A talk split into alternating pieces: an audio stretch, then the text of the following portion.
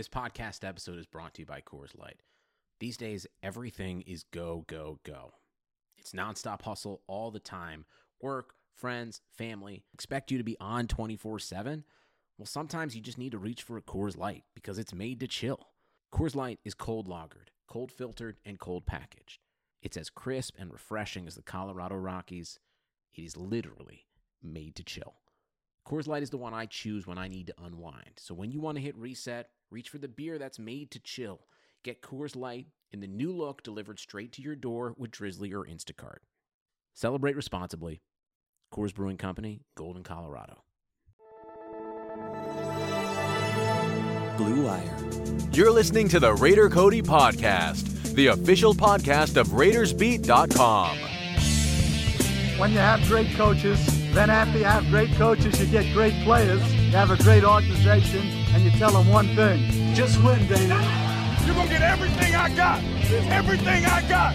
Give me everything you got. Do it for the man next to you. Let's go. Let's go. Raiders on three. One, two, three. Let's go get there.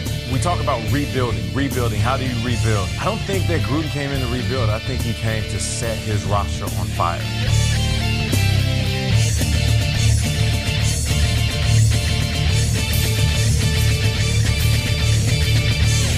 Raider Nation, what is going on? We haven't talked too much this offseason, but the offseason is just now getting started pretty much for the Raiders as we've been kind of trimming the fat off of our uh, cap space right now. We've been cutting down on some old contracts that are kind of, you know, biting us in the rear and would be handicapping us, I guess, for the upcoming free agency. With we're going into this free agency as of, you know, whatever it was a few weeks ago, being eight or nine million dollars over the cap you know, whatever the official number might be. And, you know, cutting these guys like Tyrell Williams, 11.6 million against the cap. Gabe Jackson, 9.6. Richie Incognito, 6.3. Lamarcus Joyner today, 11.2. Of course, two and a half of that's dead money. Uh, but freeing that kind of money up is huge for us. What is that? Over 30 million? That's amazing. So that's going to help us big time whenever it comes to this free agency. And of course, right, you know, after free agency, we're going to be talking draft. And I do want to give a shout out to Blue Wire, the hosting, I guess, partner of this podcast. the network that I'm under, Blue Wire. I'm sure you guys are very familiar with it by now. Shout out to them. They're actually teaming up and they partnered with The Win, the Wynn Hotel in Las Vegas. You're going to be hearing a lot more about that. Of course, you know, there's still going to be a lot of, you know, the unofficial Raider Bar in uh, Vegas. We have Stage Door Casino. There's gonna be stuff going on there, and of course, I'll probably be recording at their studio that they're building inside of the Wynn Hotel. Uh, maybe room deals. Who knows what's going to be going on there? We're going to have some clarity on that here pretty soon. I'll give you more details whenever it comes around for the upcoming season and what we're going to be doing during games. Because my plan is to pick the four biggest games in Las Vegas and be there for those four games. And then, of course, you know, plan and see where we're going to be at. So stay tuned for that. But okay, let's quit messing around. Enough of this talk. Let's get into some of these cuts. First off, Tyrell Williams. Uh, just talked about him uh, being one of the four guys cut 11.6 mil, uh, 11.6 million against the cap, and moving on from him, I think is is that 11.6 should be pushed right towards Nelson Agholor. I don't see any other reason why. Uh, give him that cap space full blown. I see 10, 11 million for Nelson Agholor at least, especially if he's wanting to test free agency.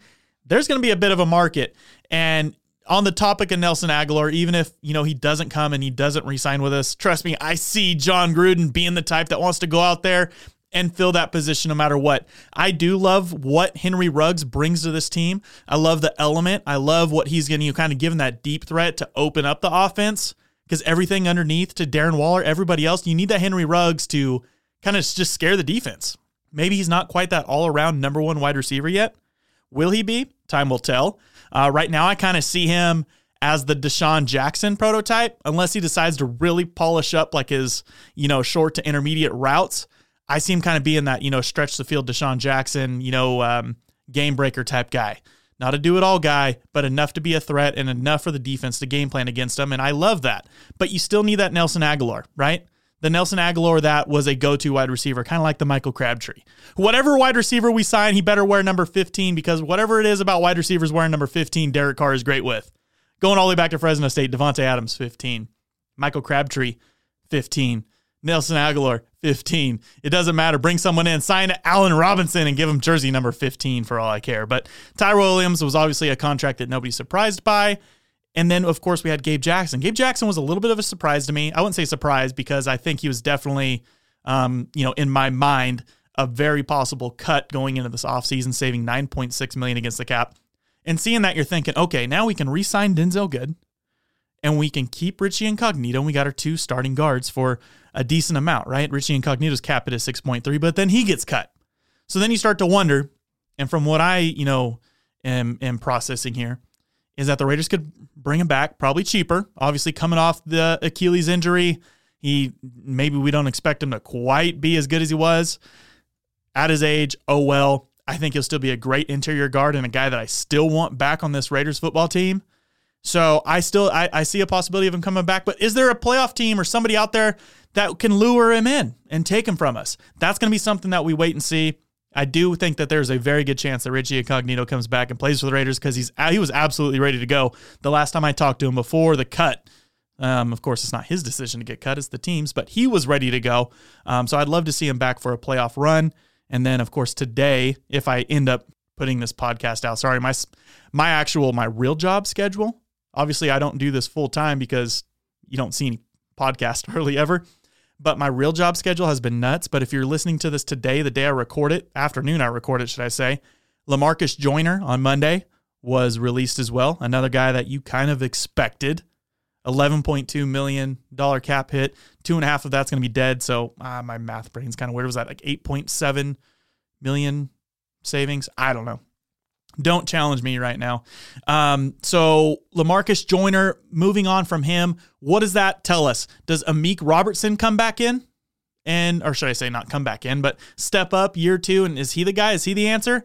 Not sure because I think he still kind of had that transition from playing outside corner, you know, outside corner in college. And of course he has the build and he's kind of that prototype slot corner in the NFL you still have to adjust because you're playing your wide receiver completely different. You're guarding different routes, the route tree and the options and the um, I, you know, I guess the, the expectancies are different guarding a slot wide receiver a guy coming out of the middle. Playing playing uh, a nickel corner is a lot different than playing out like where Trayvon Mullen's playing. Of course, there's corners that can do both, and maybe eventually he can be that guy, move around all he wants. But right now, it seems like the Raiders want to make him that slot corner. In my opinion, I think this opens up the door with question marks around Damon Arnette. Um, you know, I still love the the talent of Damon Arnette. I do question his his work ethic a little bit. Of course, if he wants to prove me otherwise, then he can come out and have a big year and you know look like he's really you know trained hard in the offseason. That's obviously a, a good way to change my mind on that. But with question marks around him and no more Lamarcus Joyner, I think this puts us in a position where we absolutely need to sign a veteran corner and a veteran safety because I don't see Erik Harris coming back. And even though I love Erik Harris, I don't see him being our answer. You know, he's not going to be the guy that we sign and, and pair with Johnathan Abram no matter what. There should be a big, not big, fast ball hawking safety that we decide to put back there. So, yeah, a lot of question marks soon. I'm going to talk about a few more guys here, but soon we're going to be talking to Raiders long snapper Trent Sieg. Uh, but the last question marks, of course, I have is Trent Brown. What are we doing with Trent Brown? Are we going to end up cutting him? Are we losing leverage? What's going to happen there? Because right now we have Kolton Miller left tackle. Do we bring back Denzelle Good? I think we absolutely have to. You have Rodney Hudson at center. Who's our other guard? Lester Cotton? Then who's going to play right tackle? Obviously, there's a lot of tackles that are in free agency this year. I think you got to look at some of them and have to eliminate some of them just because they're not all willing to play right tackle. A lot of these premier guys want to get paid and be a left tackle because that's where you know you still think you get recognized the most, right? Blindside guy. So there's a lot of question marks there, as well as Marcus Mariota. We're going to wait and see what we do with Marcus Mariota. There's a lot of trade conversations, but if they do want to sign him and he is a starter and that team somehow gets to the playoffs, they're going to be paying Marcus Mariota a lot of money. So that's something that teams are really questioning.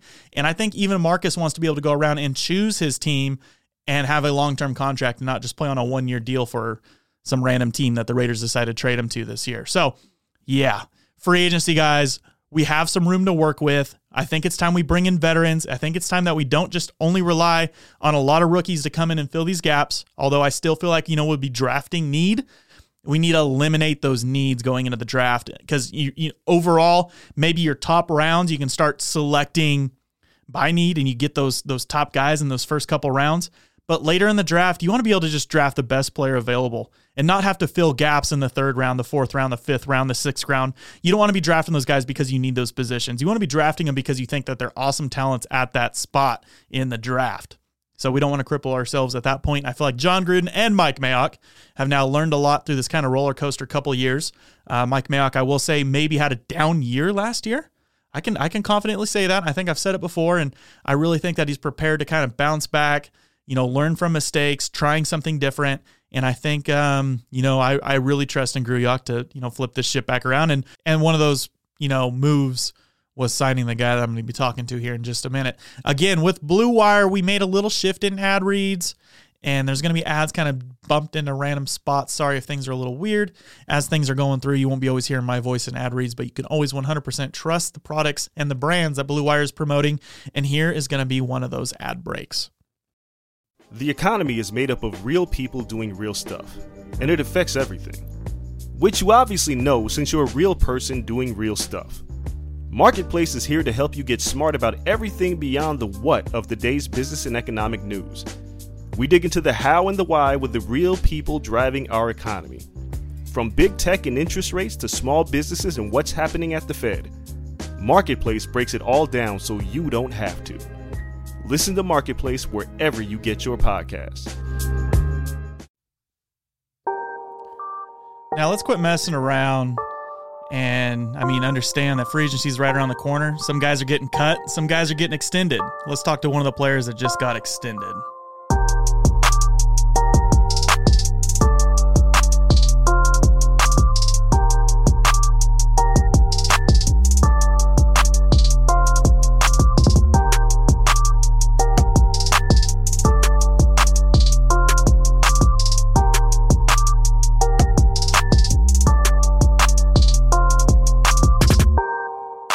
So joining me now, the Raiders' long snapper for the last three seasons, number 47, Trent Sieg. What's up, buddy? much, Cody. I'm glad to be here. Thank you for having me on. Oh, dude, of course. You know, we're kind of just getting into the the flow of things. You guys are having an off season, and it was almost a, a, little break for me. I haven't podcasted much. It's nice to kind of break away from football, focus on other things. And I know you've still been staying busy working out, huh? Yep, yep, yeah. Like you said, obviously we would have liked to be in the playoffs and make a Super Bowl push. Yeah. But after the stress of the season, especially after the way this year's gone with uh, all the COVID protocols and everything, it's kind of nice to be able to relax a little bit and just refocus so we get ready for next year. Yeah, it's like kind of hitting the reset button and uh, wipe away everything that happened and look forward to um, obviously that playoff run in 2021. Yep. Now, I do want to say congrats. Contract extension, three years down, now three more to go, dude. You got to be pumped. Yeah, I appreciate it. Yeah, it's it's nice to kind of have some stability moving forward and kind of knowing where I'm at because I've been on a, a one year deal um, pretty much since I've been here. So uh, I think my wife's more happy than anyone, honestly. Yeah, she, no, I bet. Yeah, just just picking up and moving the family around for the, um, around the country, especially with the team moving and everything. It's it it's it's it's a it's a blessing and everything, but uh but it's nice to know that we'll be able to lay some roots down. Yeah. So you guys are enjoying Vegas. Are you living like like in Vegas now for the last three years? You guys plan on staying there the next three? Um. Yeah. So when we were in Oakland, um, I, I went back and forth from. I'm from originally from Colorado, so gotcha. I went back and forth to uh, kind of my my hometown I grew up in. Um, Bay was just really expensive. Yeah, I bet. I don't like to spend money, but uh, but Vegas is a little bit cheaper. So especially now that um, now that I have a, a three year deal down, I'm hoping to be able to stick around here a little bit more during the off season and get to know what it's like around here. Yeah, dude, from Colorado to the Bay Area, that is definitely a big yeah. price difference. Where I'm Central California, it's kind of the same thing. Not quite Colorado. Of course, right. we're still dealing with crazy California taxes, but right. um, definitely a lot better than the prices in the Bay Area. Um, I got to know. I, I don't want to get too much into your personal life, of course, because that's your business. But uh, married man, kids. What's the what's yes, the plan yes. right now? Married man, a little bit over a year into our marriage, and uh, there we go. Yeah, just uh, now that we kind of have a little bit of stability, that's another thing that comes along with it. Is uh, we're hoping to start to grow the family here. yeah. Up, so you gotta you gotta plan it right. I was just talking. It was actually about this time last year. I talked to Hunter Renfrow.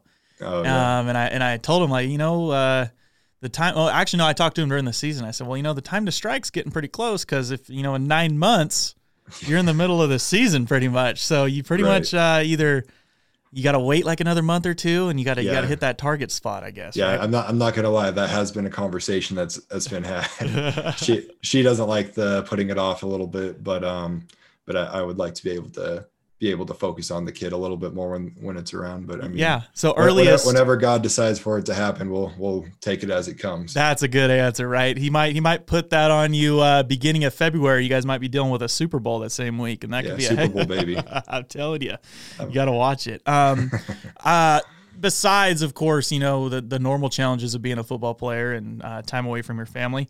How challenging was it just this season?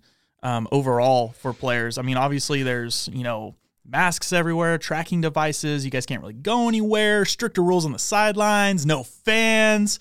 Um, right. How did the energy change, and, and how did that you know change? I guess the overall outlook for the season for you guys.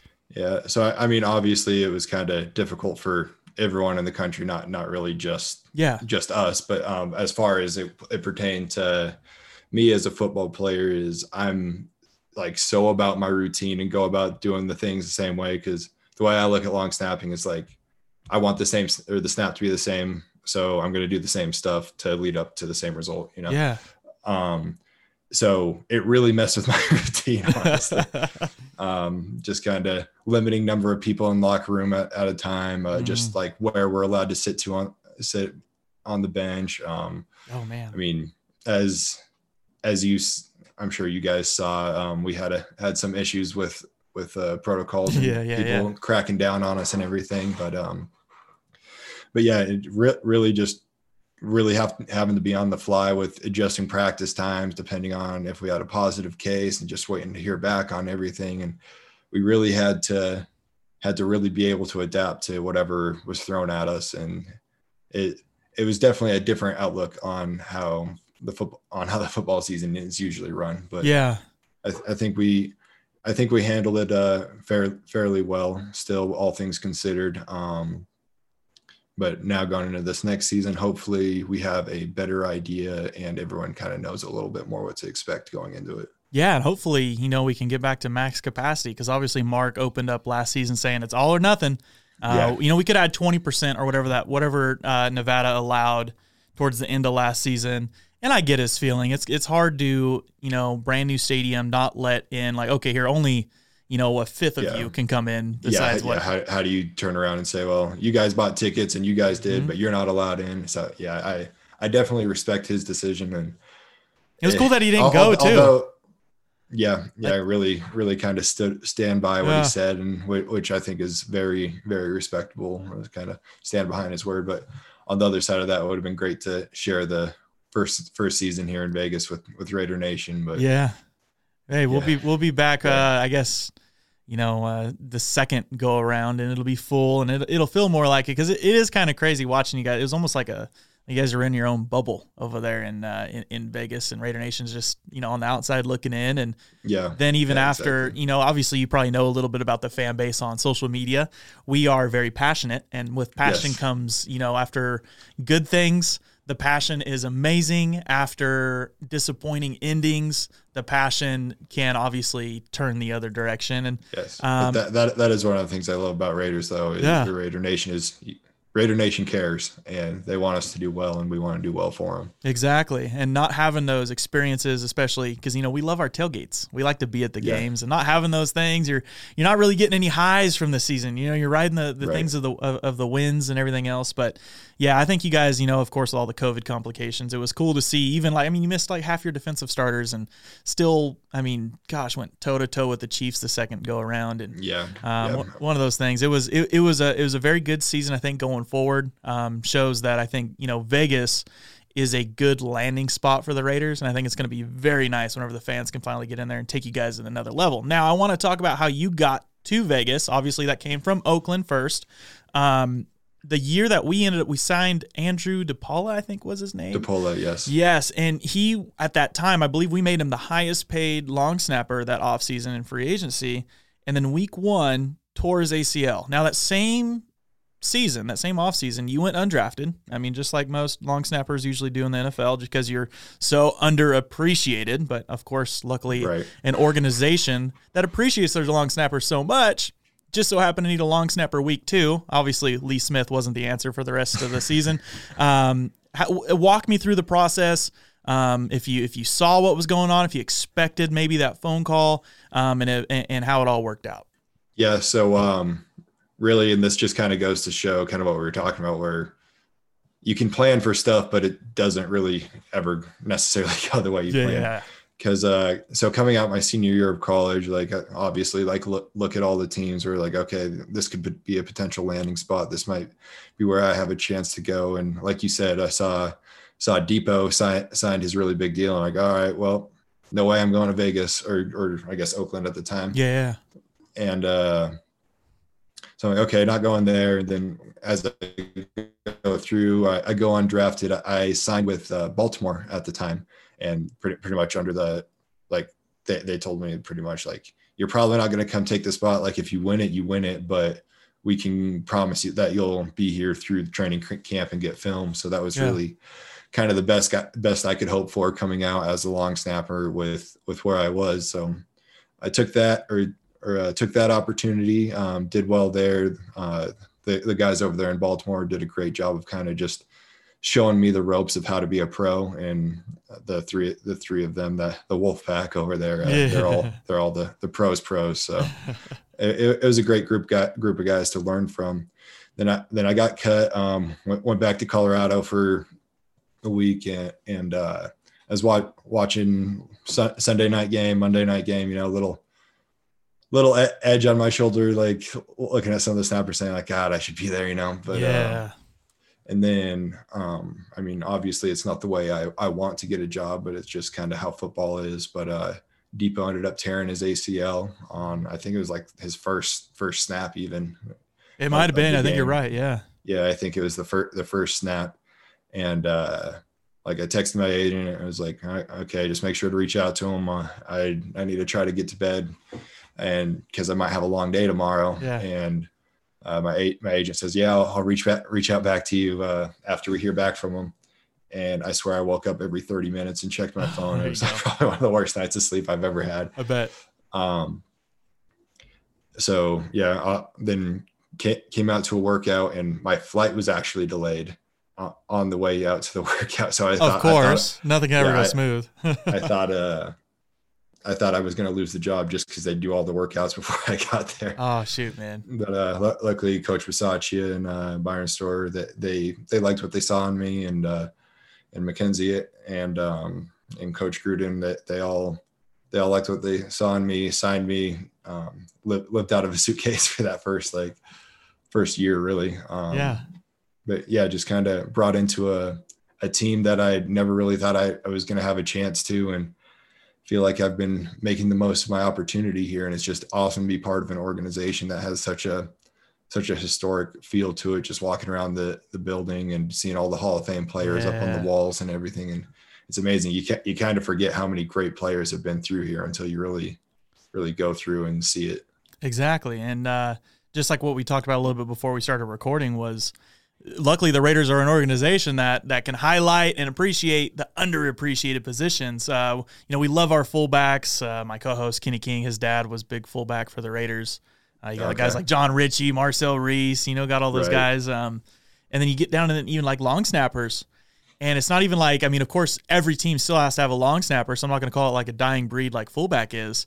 Uh, but long snapper is never the glorified position. But if I remember right, you know, there's Jon Condo who was captain of the team at one point. You know what I mean? So that even has to be a goal for you. Like you know, hey, you can get on here and be an important piece of this team. And of course, yeah, yeah, definitely. And that that, that is something excite like honestly exciting about um, my my position in coming here is like you said, this team takes its specialists very seriously. It, it doesn't just like throw someone in there to, to be in there. And I yeah. Mean, with with Seabass, Lechler, and Condo, like like those were those guys were the gold standard yeah. for a long time and obviously that's as a competitor that's where i want to be too Well, you had those, you had that trio, which was huge for us because there was a time where for the Raiders, the best players on our team were literally those guys. You know, um, then Lechler left before the rest. he had Marquette King come in there, so I mean, we had a great trio there for a long time, and then we kind of hit the reset button with everything. Of course, with john Gruden coming in, it just so happened to be the turnover of all that. But you still need those core pieces of your special team, and now we kind of have this little trio of you guys brewing up.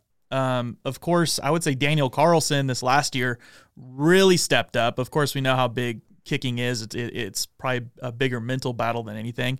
Um, and after you know having like a slump or two in his in his first year or whatever, that he he really pulled out of it last year and showed that he can be one of the best kickers in the league. Um, AJ Cole, same thing, very reliable last year, and that all starts with you at long snapper because with a bad snap, on either a punt or a kick, things can go very south. So, of course, you know, you're the key of making everything work.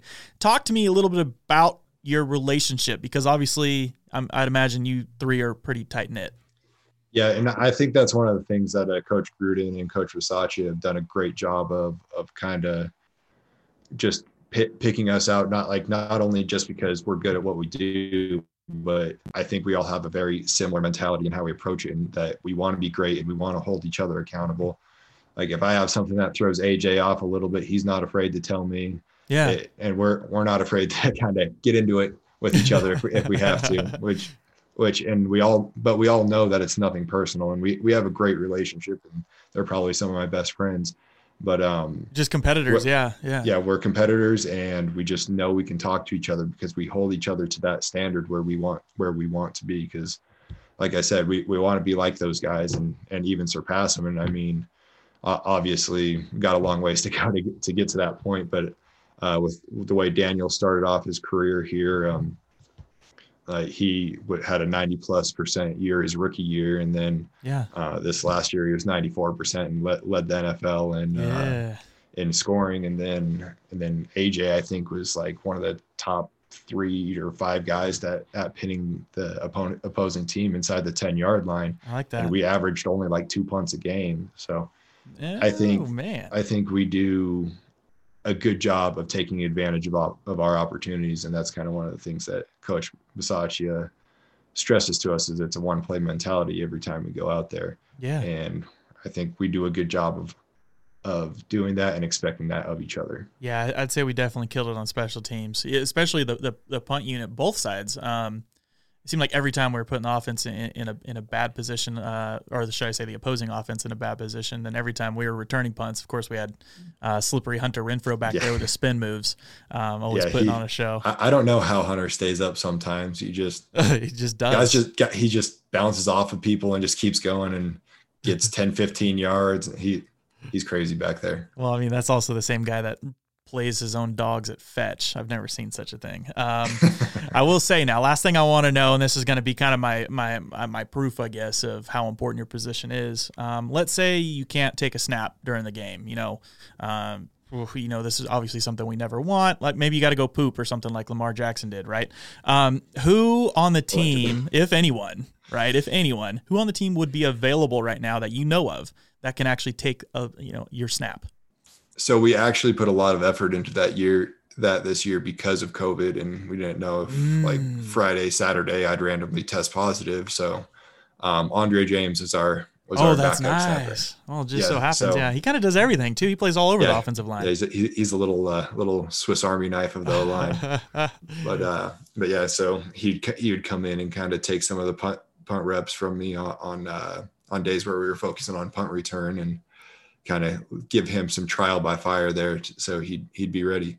Um, actually, that kind of brings me back to the first guy I met when I when I came into uh, the building was well, it was the guy who was driving me to the building, and then the the next guy I met was Lee Smith. Oh, I and, love Lee Smith. Yeah. He, yeah, he's an awesome dude. But he just comes up to me and ha- has like this big, big smile on his face. He's like, it's like, hi, Lee, Lee Smith. I'm the happiest guy in the world to see you right now.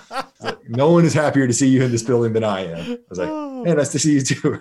oh, could you imagine the pressure that guy was under probably to take those snaps like that? Oh, yeah. I, I, talked, I talked to him about it and he, uh, he said he hadn't like actually practiced in like two years. Oh, so he, he, he, was just he just like told told coach that he was like he's like hey I kind of did the backup or did backup for this a little bit back in the day after it happened. So oh, that's crazy. So yeah. is it as like calculated that on your snaps, does it seem like the laces are landing in the same spot? This is just kind of popped off the top of my head. Whenever either the field goal holder or the punter's catching the ball, are the laces kind of usually landing in the yes, same spot? Yes, that that's that's actually one of the distinguishing factors for uh, snappers in the NFL versus college. Is we're typically more consistent with that, and that's something we we get graded on. Is what if we can get the laces to kind of be be right there for AJ to get down, so he doesn't have to spin it.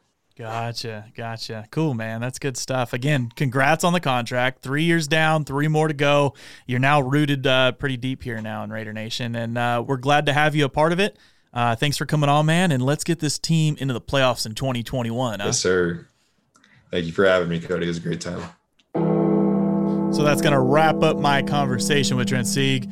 And I guess our little, I don't know, primer for free agency. Uh, obviously, we're going to get into a lot more things. Expect me to be dropping an episode again in the next few days, covering all the free agents that I have my eye on. And of course, you know, I guess the group of guys that the Raiders are going to have a big need for. And I'm sure they're not going to just target certain guys. Sure, they're going to go and they're going to try and throw a lot of money at um, some of the, the, the bigger names right off the bat. But it seems like Mayock wants to be really patient and really go after the guys that are kind of left hanging off those big contracts and can get them at a decent price this time because we've learned our lesson, I think, the hard way. Not throwing a lot of money at these, uh, you know, mid tier guys or uh, just because they're the highest free agent doesn't mean that they're, you know, worth that much money. And we don't want to put ourselves back in the same hole that we're doing right now and playing a bunch of cleanup. So, Raider Nation, thanks for tuning in. Make sure you like, subscribe. Uh, if you follow Trent Sieg on either Twitter or Instagram, give him a shout out, say thanks for coming on the podcast or something, maybe. I don't know. Say what's up. Trent's a good dude. Um, looking forward to having him for another three years, six years total for a long snapper under the Raiders. Um, he's going to be a big name, and, and I think, you know, pretty soon, obviously, a household name. So good stuff. Raider Nation, stay in touch and let's get ready for this free agency. Later.